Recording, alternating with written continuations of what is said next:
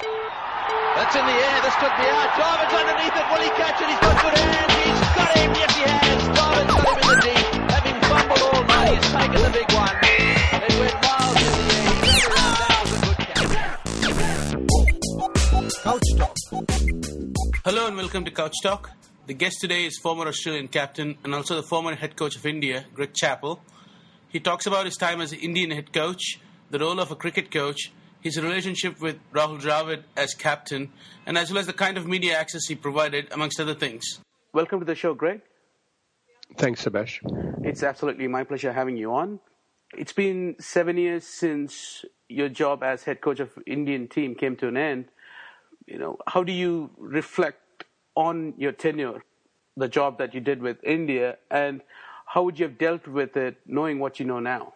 Oh, look, I mean, I look back on it with um, a great deal of fondness. It was a wonderful um, period and, um, you know, a great opportunity and a great honour to get to coach one of the, um, you know, the great countries in, in world cricket. Um, you know, I've obviously reflected on it. Um, you know, I don't really want to go back into um, the the whole thing and uh, and rehash things. I think you know the world's moved on. I've moved on, and individuals have moved on. Um, you know, I, as I say, I look back on it with a great deal of fondness. It was a wonderful um, professional opportunity. It was a wonderful personal opportunity. My wife and I had a wonderful time while we were there and made some some great friends. I think there were um, periods where it um, it was very successful and um, a lot of good things were achieved. There were other um, aspects of it that um, weren't quite so successful. I'm not particularly interested in going and saying what I would do differently. Um, you know, I did the best uh, that I could with what I had at the time, um, as far as making decisions about uh, what I thought was in the best interests of uh, of Indian cricket, and that's all you can hope to do. Hmm. Fair enough okay, I won't go into details of what happened, uh, but you know, coming into the job itself, you, had a reputation as one of the best batsmen to ever play the game, and in a way, sort of, you know, that preceded you, uh, your reputation preceded you into the job.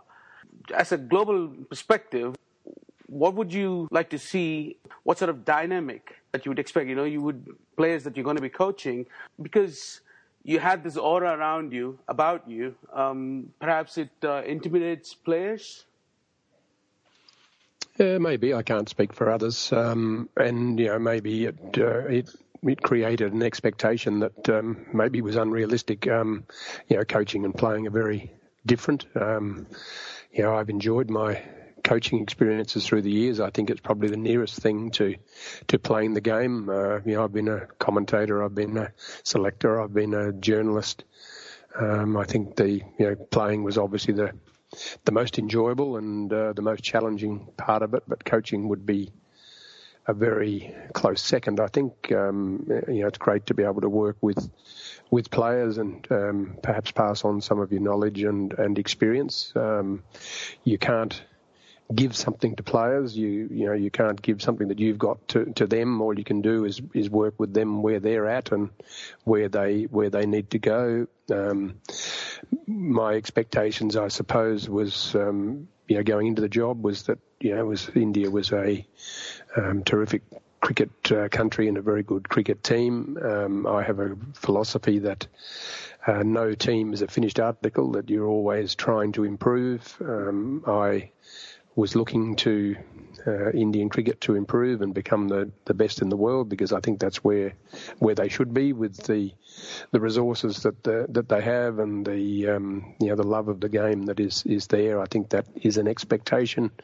and should be an expectation.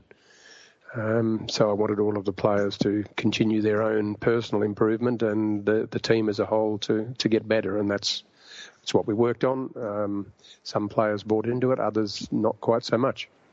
Hmm. Uh, that's an interesting point you raise. Uh, because in your book, Fierce Focus, you mention about the frustration that you felt in not bringing out the best in a player like uh, Virender Sehwag. And you mentioned that in an article uh, later on as well in the Hindu newspaper column. Perhaps you couldn't get the best out of him, but there was a time uh, after he left, Gary Kirsten comes in, and somehow he's able to get Sehwag out of his shell and you know do as well as he could. But since he left, Sehwag has struggled. You know, with the experience of what you know, you know, how do you think you would challenge him to bring out his best, or someone like Sehwag? Well, I think you know everyone relates to um, people differently, and um, you know Virender was at a stage in his career when he was quite comfortable with what he was doing, and he didn't particularly want to to make any changes. I, I he didn't want to work particularly hard on his uh, his fitness, and I think all of those things were going to uh, catch up with him at some stage. If he didn't work on them, uh, he did start to work on them. You know, after I left, and uh, I think that benefited him for for a period of time. Whether he continued working on it or not, I don't know. But um, you know, Virender is probably one of the most naturally gifted players that I've ever seen um, as a ball striker. I don't think there have been many better than mm-hmm. than Virender, and uh, you know, all I was trying to do was to get him to understand that he had that talent and he needed to try and maximise it, not only for his own benefit but for for the benefit of Indian cricket. Um, you know, it's not for me to judge whether he did or he didn't. Mm-hmm. Um, you know, I, as I said before, I did the best that I could with with what I had. Uh, it obviously wasn't enough to motivate Virender to want to work harder on his on his game. I must say that you know in the time that we were there, um, you know there were probably two periods where he did work hard on his game, and he benefited greatly from it. But he wasn't uh, either able to or interested in continuing to work that hard. There was an interesting aspect to your coaching tenure with India, which was that you know you tried to provide access to the media in a way it hasn't been done before or since did you think that it kind of opened you up for a lot more scrutiny, you know, warranted or otherwise, and left you in a vulnerable position considering the volume of the media in India? You know, by volume I mean just the numbers as well as the shrillness of it. Uh, possibly. I mean, it was a choice that I made. I, mm-hmm.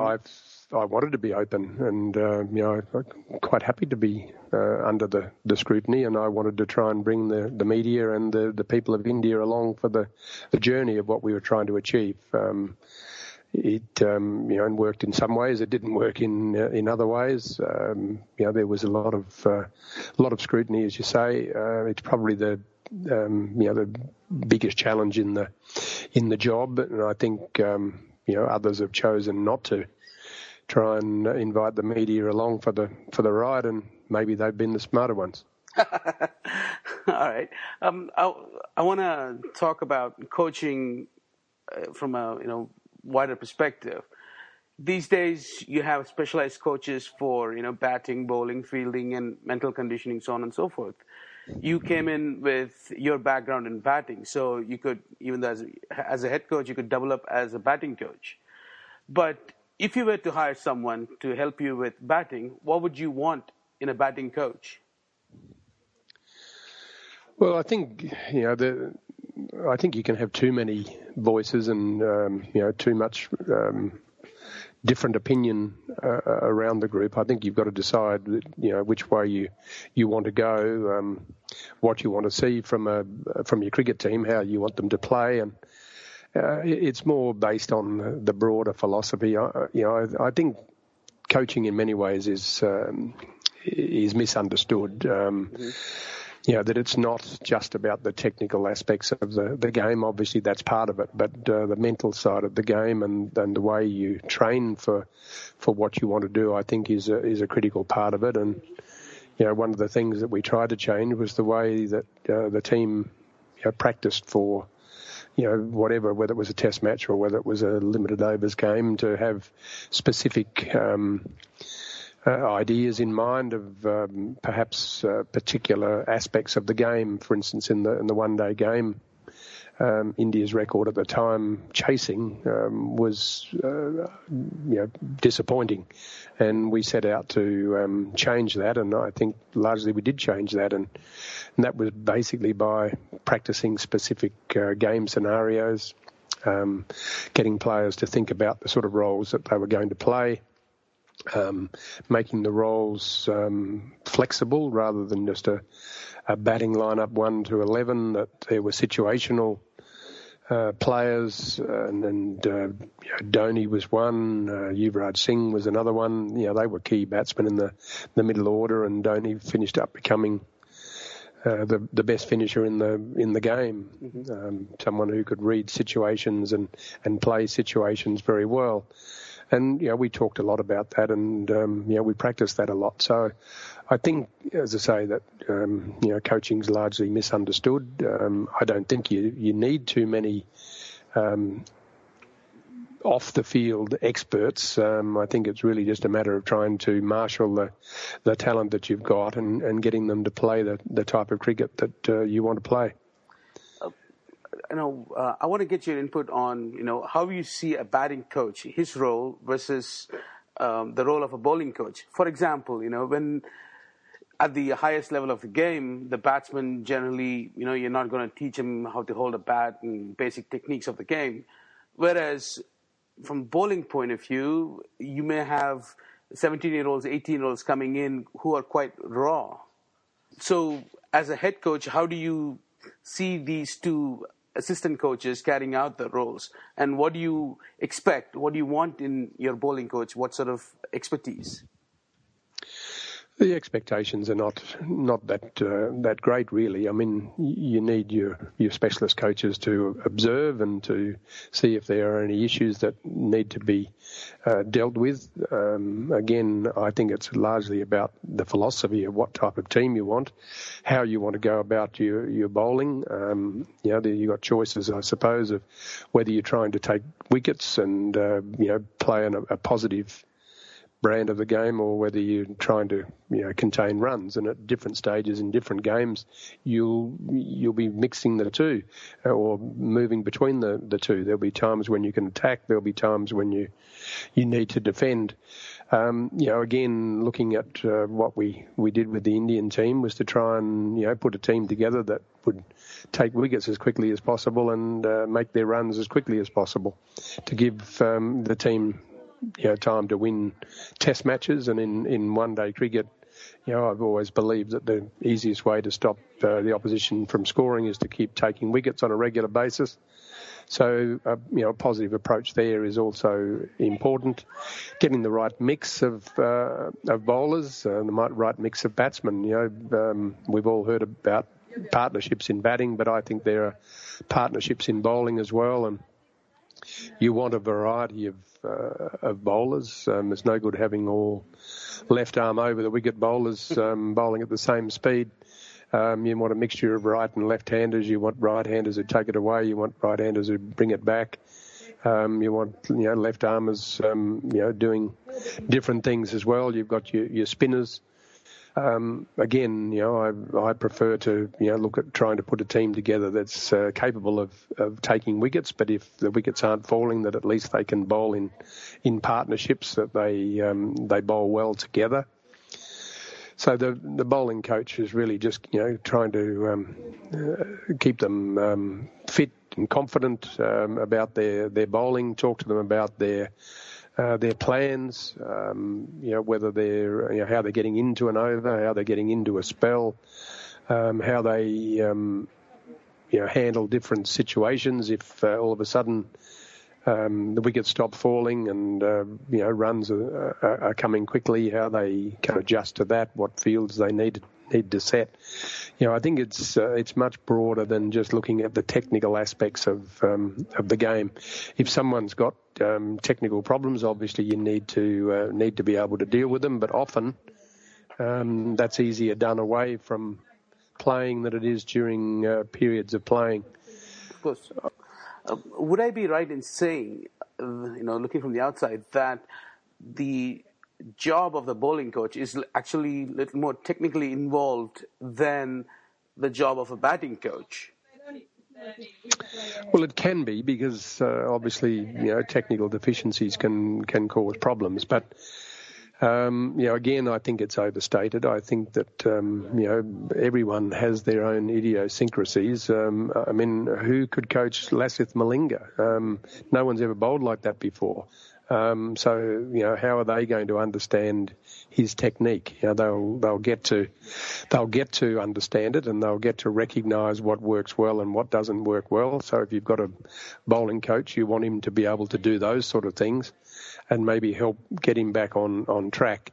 You know, Shane Warne was a great spin bowler. He had a mentor that he would talk to from time to time, and uh, you know, invariably it was any um, problems that he got into were were as much mental as they were physical, but the odd physical thing did creep in, and it's handy to have someone who can recognise that and and maybe sort it out be, before it becomes a a big problem.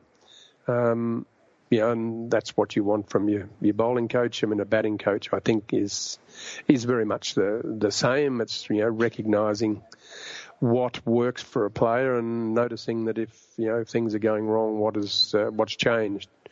Uh, the first place I'd look is um, in you know inside the head uh, as to you know what's happening there, whether they're uh, confident, um, how they're thinking, what their uh, what their sort of intent is when they go out to bat. Generally, when you're batting well, you, your intent is to go out there and look to score runs and stop the good ones. Um, when you're not batting so well, you, you, get a little bit defensive and worry more about getting out and uh, stop moving, and you become more vulnerable. So it's really just uh, trying to recognise just what state that the individual in, is in, whether he's a batter or a bowler, and and help him accordingly.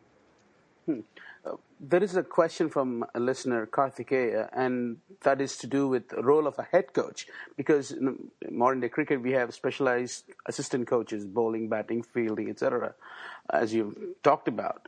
Now, especially in Test cricket, when you know a team whether it's going to do well or not is going to depend on whether they have high quality fast bowlers who are performing close to their peak, and you have batsmen who are also you know functioning as well as they can.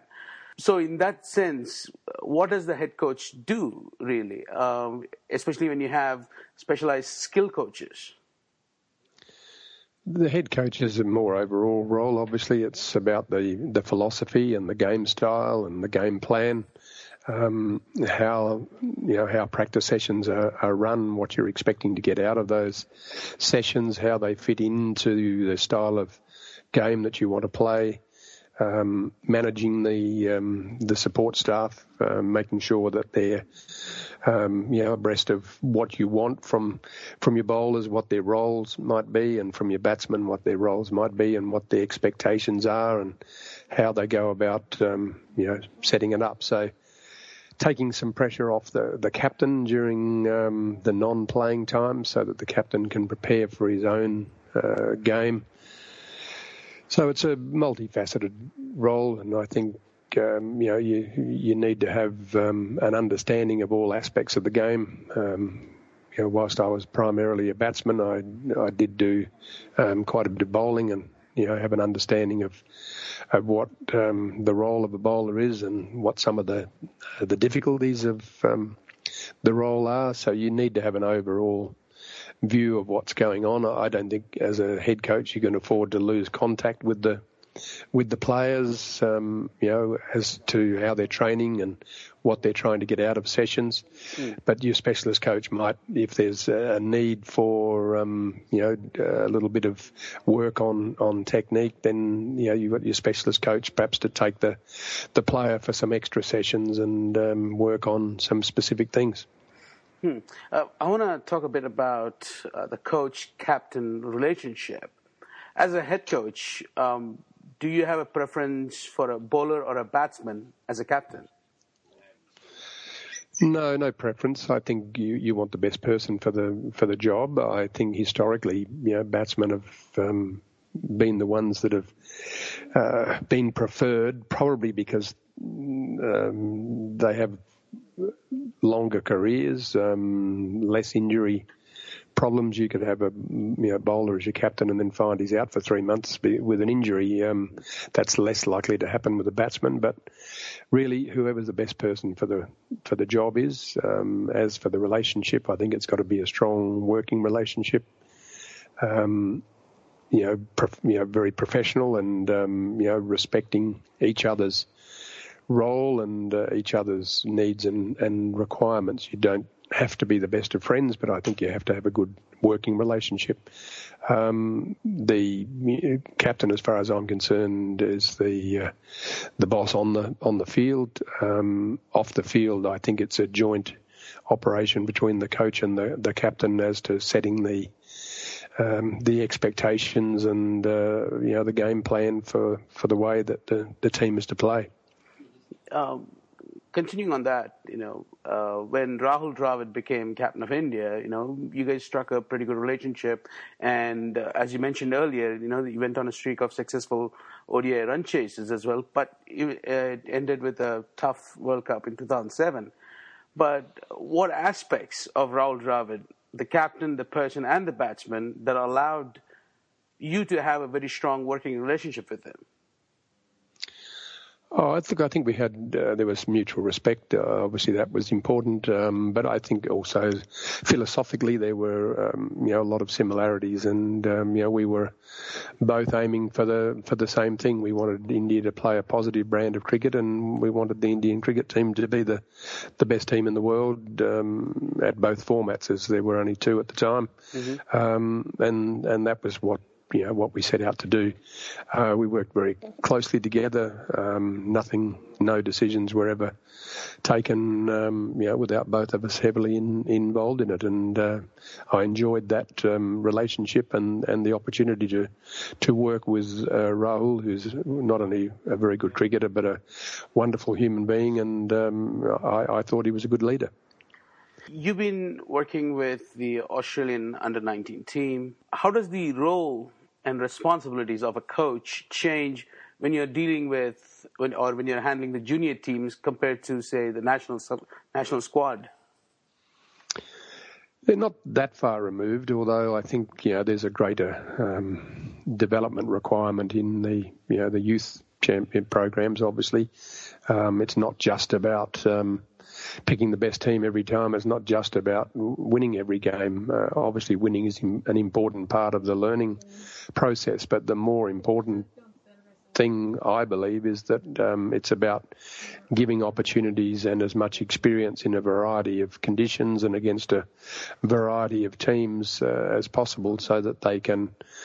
Uh, be prepared to move from youth cricket into uh, into uh, senior cricket.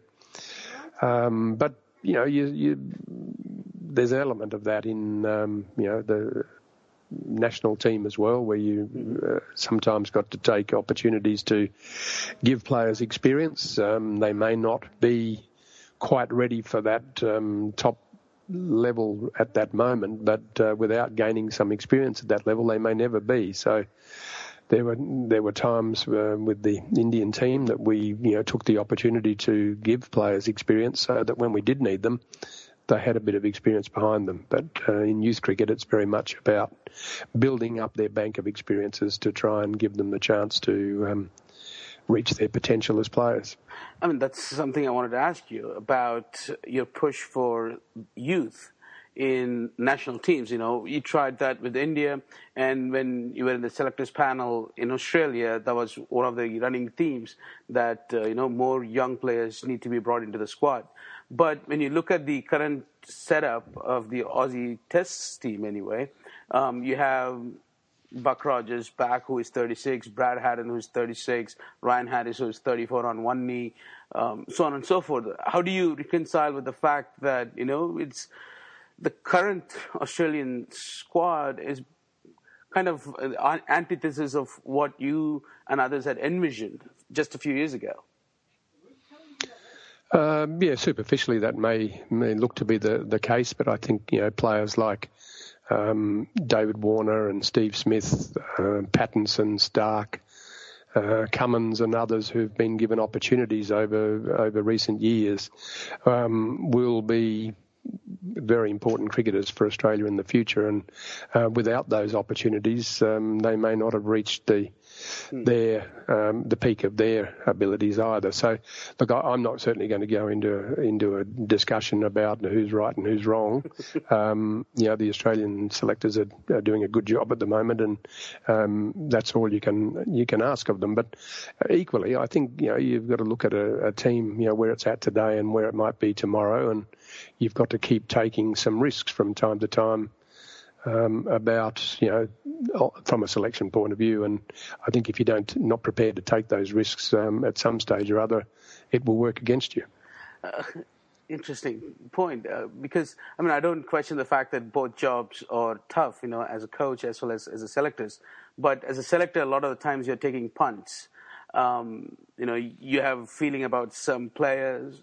Sometimes you bring them in, perhaps even before they're ready, and so on and so forth.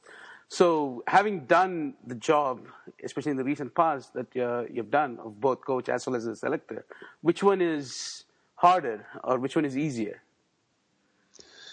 Uh, look, I think they both got their their set of challenges. Um, I don't know that one's necessarily easier than than the other, and the, the two are quite interlinked. Mm-hmm. Uh, largely, I mean, uh, it's about sort of identifying talent and and um, you know seeing how that talent might fit into the into the game style that you you want to play.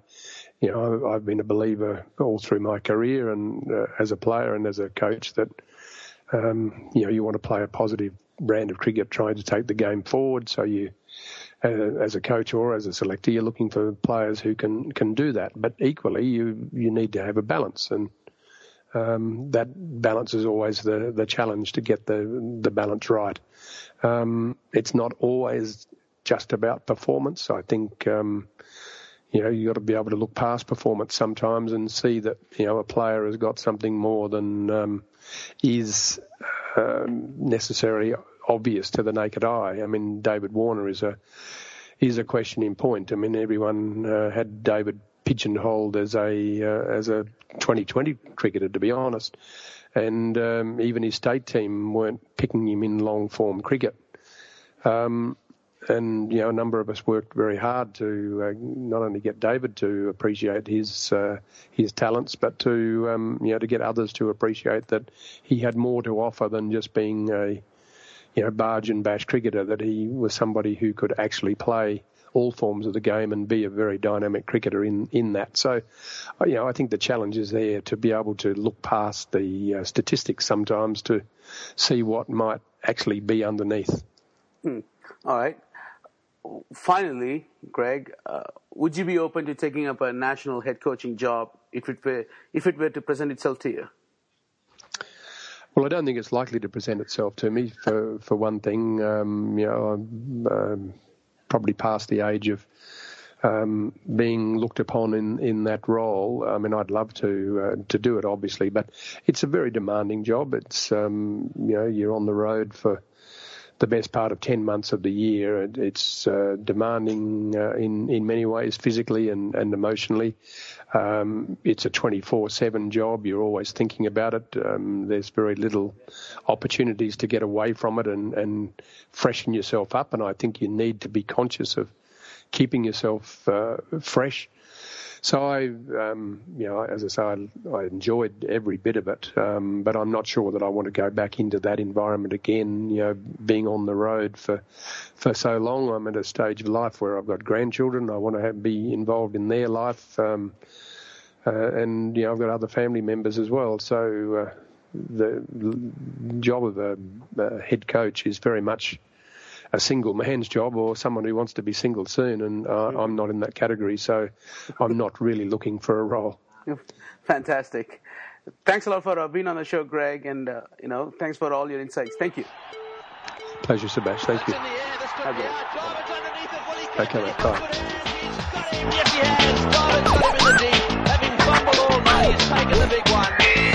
Yes, Couch Talk.